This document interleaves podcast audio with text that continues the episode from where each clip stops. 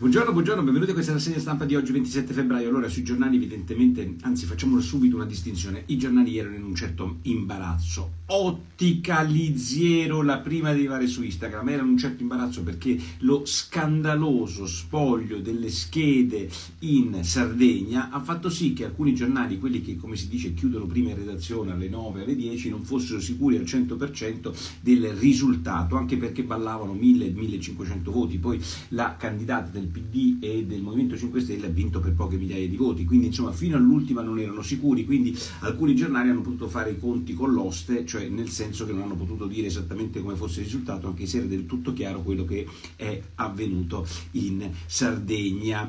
Ehm, il Corriere della Sera è quello che ehm, eh, forse è più tranchant, è quando sente l'odore della sconfitta il Corriere ritorna diciamo gaudente, anche perché la sua linea filogovernativa nei confronti di un governo di destra diciamo che è un po' più eh, forzata rispetto a quanto era bello, filogovernativo quando c'erano i suoi grandi eh, leader che sono Monti, che sono Draghi, insomma per farvi capire il concetto, quello è il Corriere della Sera. Quindi oggi il titolo del Corriere della Sera è, è giustamente a tutta pagina e dice sorpresa totale, Todde, eh, colpo al centro-destra.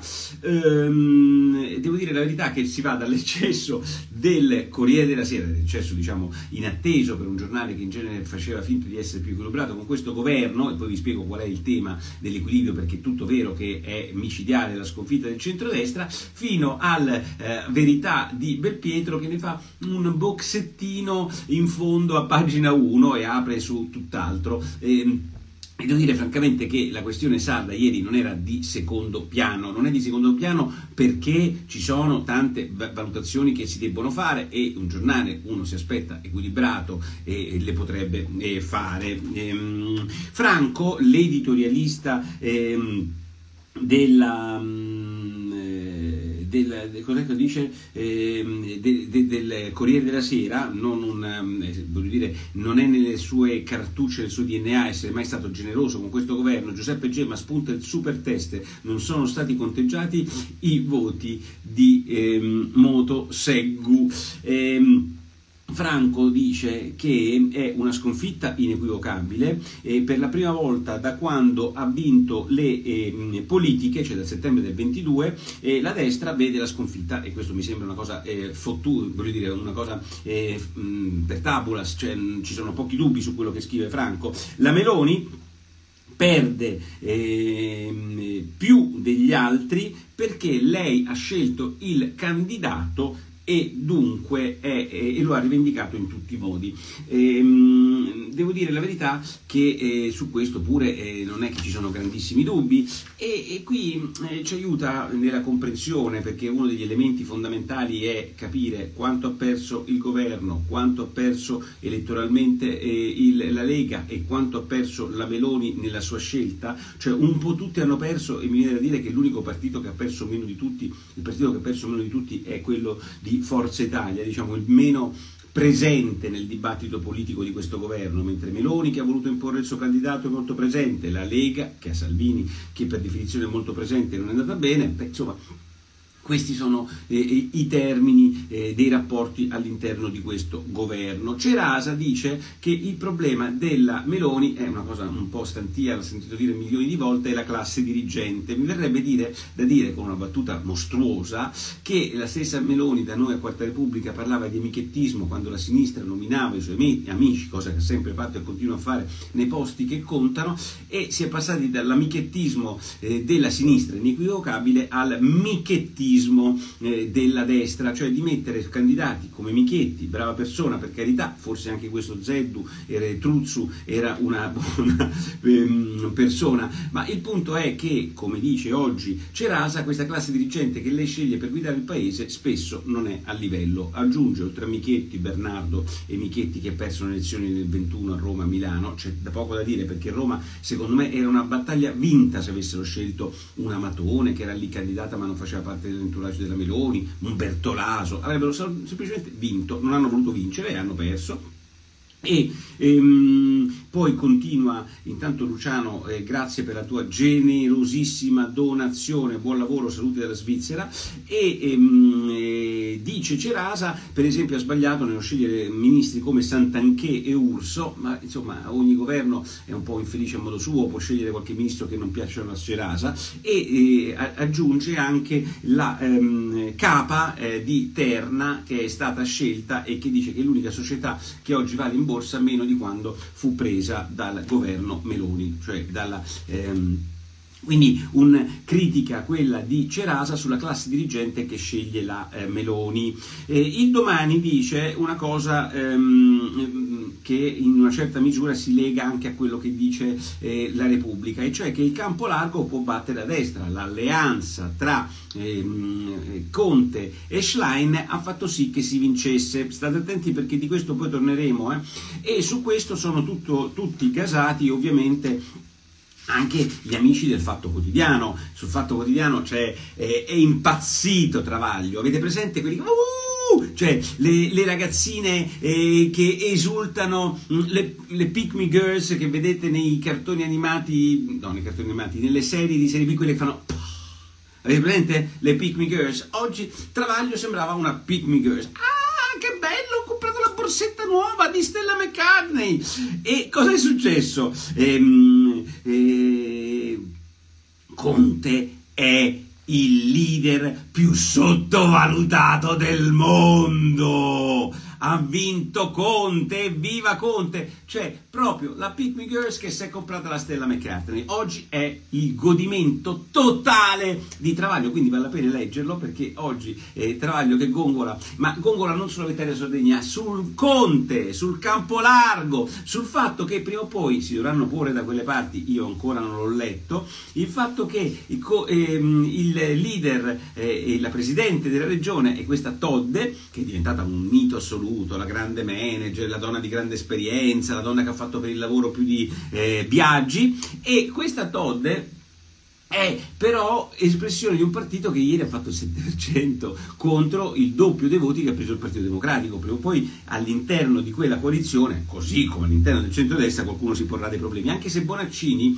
che si era molto arrabbiato con la Schlein, è, è, è tornato subito a Canossa e le ha fatto i complimenti, eh, perché questa è obiettivamente una vittoria che rimette in sella eh, diciamo, e soprattutto rimette al loro posto gli oppositori della Schlein, perché molti non volevano questo accordo con il Movimento 5 Stelle.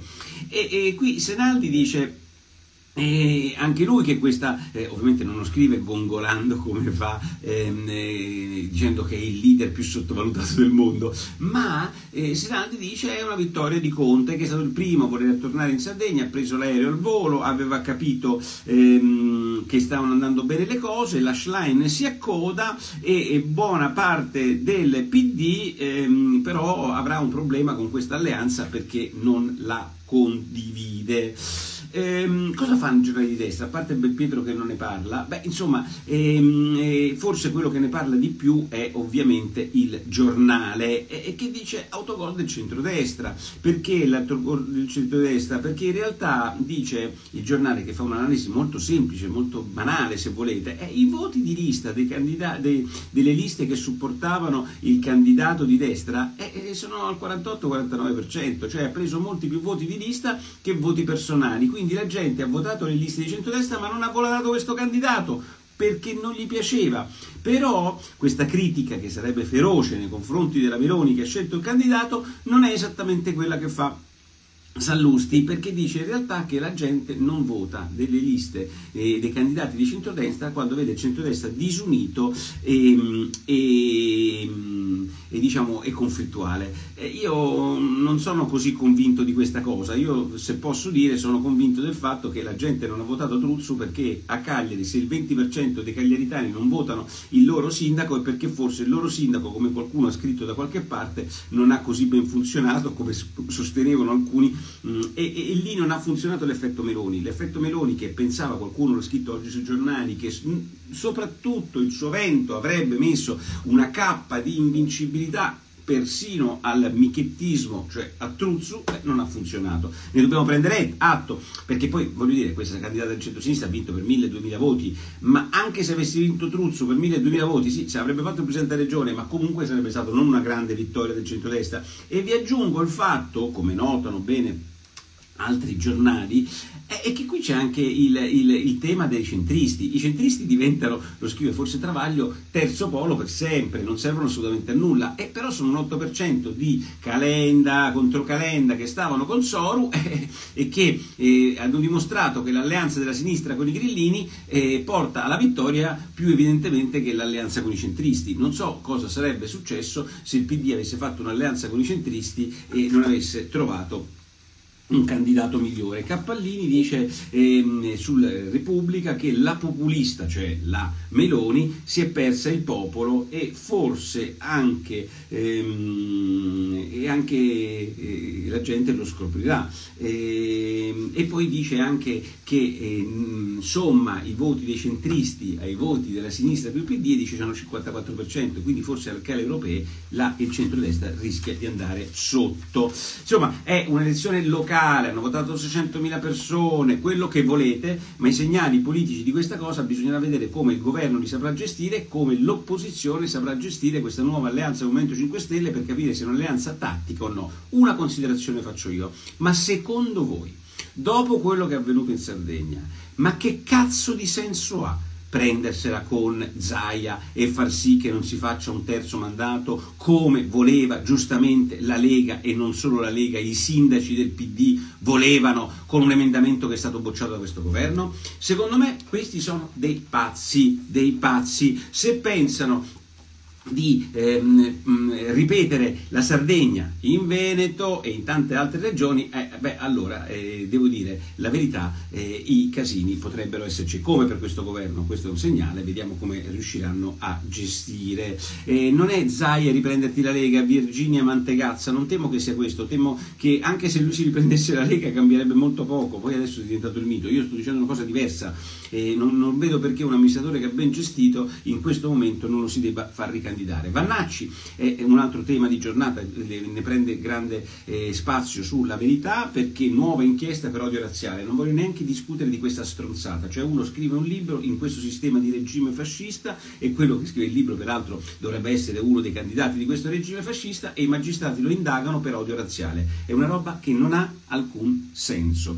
Eh, Belpietro se la prende con Zelensky oggi, il fondo della verità, perché dice che chiede Zelensky la lista dei filo putiniani in Italia e la vorrebbe fornire al governo italiano. Dice ma il ducetto di Kiev parla proprio così, il ducetto di Kiev deve essere impazzito. Forse è impazzita anche la magistratura italiana, secondo quello che scrive Giannino della Frattina oggi sul, sul giornale, perché un bengalese mena la moglie, la violenta e cosa succede? Viene assolto perché, dice il magistrato, lei era adultera e fa parte della sua cultura una reazione di questo tipo. Ragazzi, è una roba da matti e io penso che... Eh, Purtroppo dobbiamo fare i conti con questa follia, cioè l'arrivo della sciaria giudiziaria in Italia. Nel frattempo, se noi manganelliamo eh, delle persone violente, apriti cielo. L'Urbinati dice il governo eh, vuole rieducare i ragazzini. No, non, non, bisogna rieducare, bisogna dire che i ragazzini che non si danno i cazzotti, non si lanciano le molotov e non si eh, insultano i poliziotti. Non è educare, eh. mi sembra che sia la cosa più normale che forse l'Urbinati con i suoi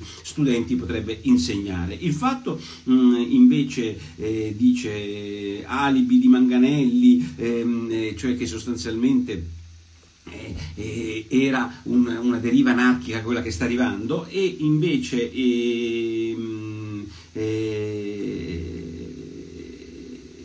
Ferrara è favoloso perché dice ma quale fascismo? Qua l'unico fascismo che vedo è quello in certi cortei pro-pal. Giletti torna in Rai domani per 70 anni, se la prende con Cairo, dice non riesco a capire perché mi abbia fatto fuori improvvisamente, un mese prima mi aveva detto che mi avrebbe fatto un contratto per due anni e poi mi ha fatto fuori. Non sono amico dei politici, tant'è che vedete che sono rimasto senza lavoro per tanto tempo. Ehm, poi il Feltrino se la prende contro questi cazzoni che hanno firmato da vedere 1400 artisti che per l'unità della canzone fanno fuori una giovane ventenne israeliana dell'Eurovision ed è una cosa disgustosa, è la lista di proscrizione più di merda che io abbia visto dopo quella del, vi ricorderete, del commissario Calabresi, il super bonus, il sole 24 ore ci spiega che valsa la nascita e la morte di 11.000 aziende fai da te che sono nate soltanto per sfruttare quell'incentivo di quel genio di Conte che ci costa più di 120 miliardi di euro. Geniale! Speriamo che la Sardegna non abbia quella libertà di bilancio che ci aveva Conte quando era Presidente del Consiglio. BTP, valore, grande successo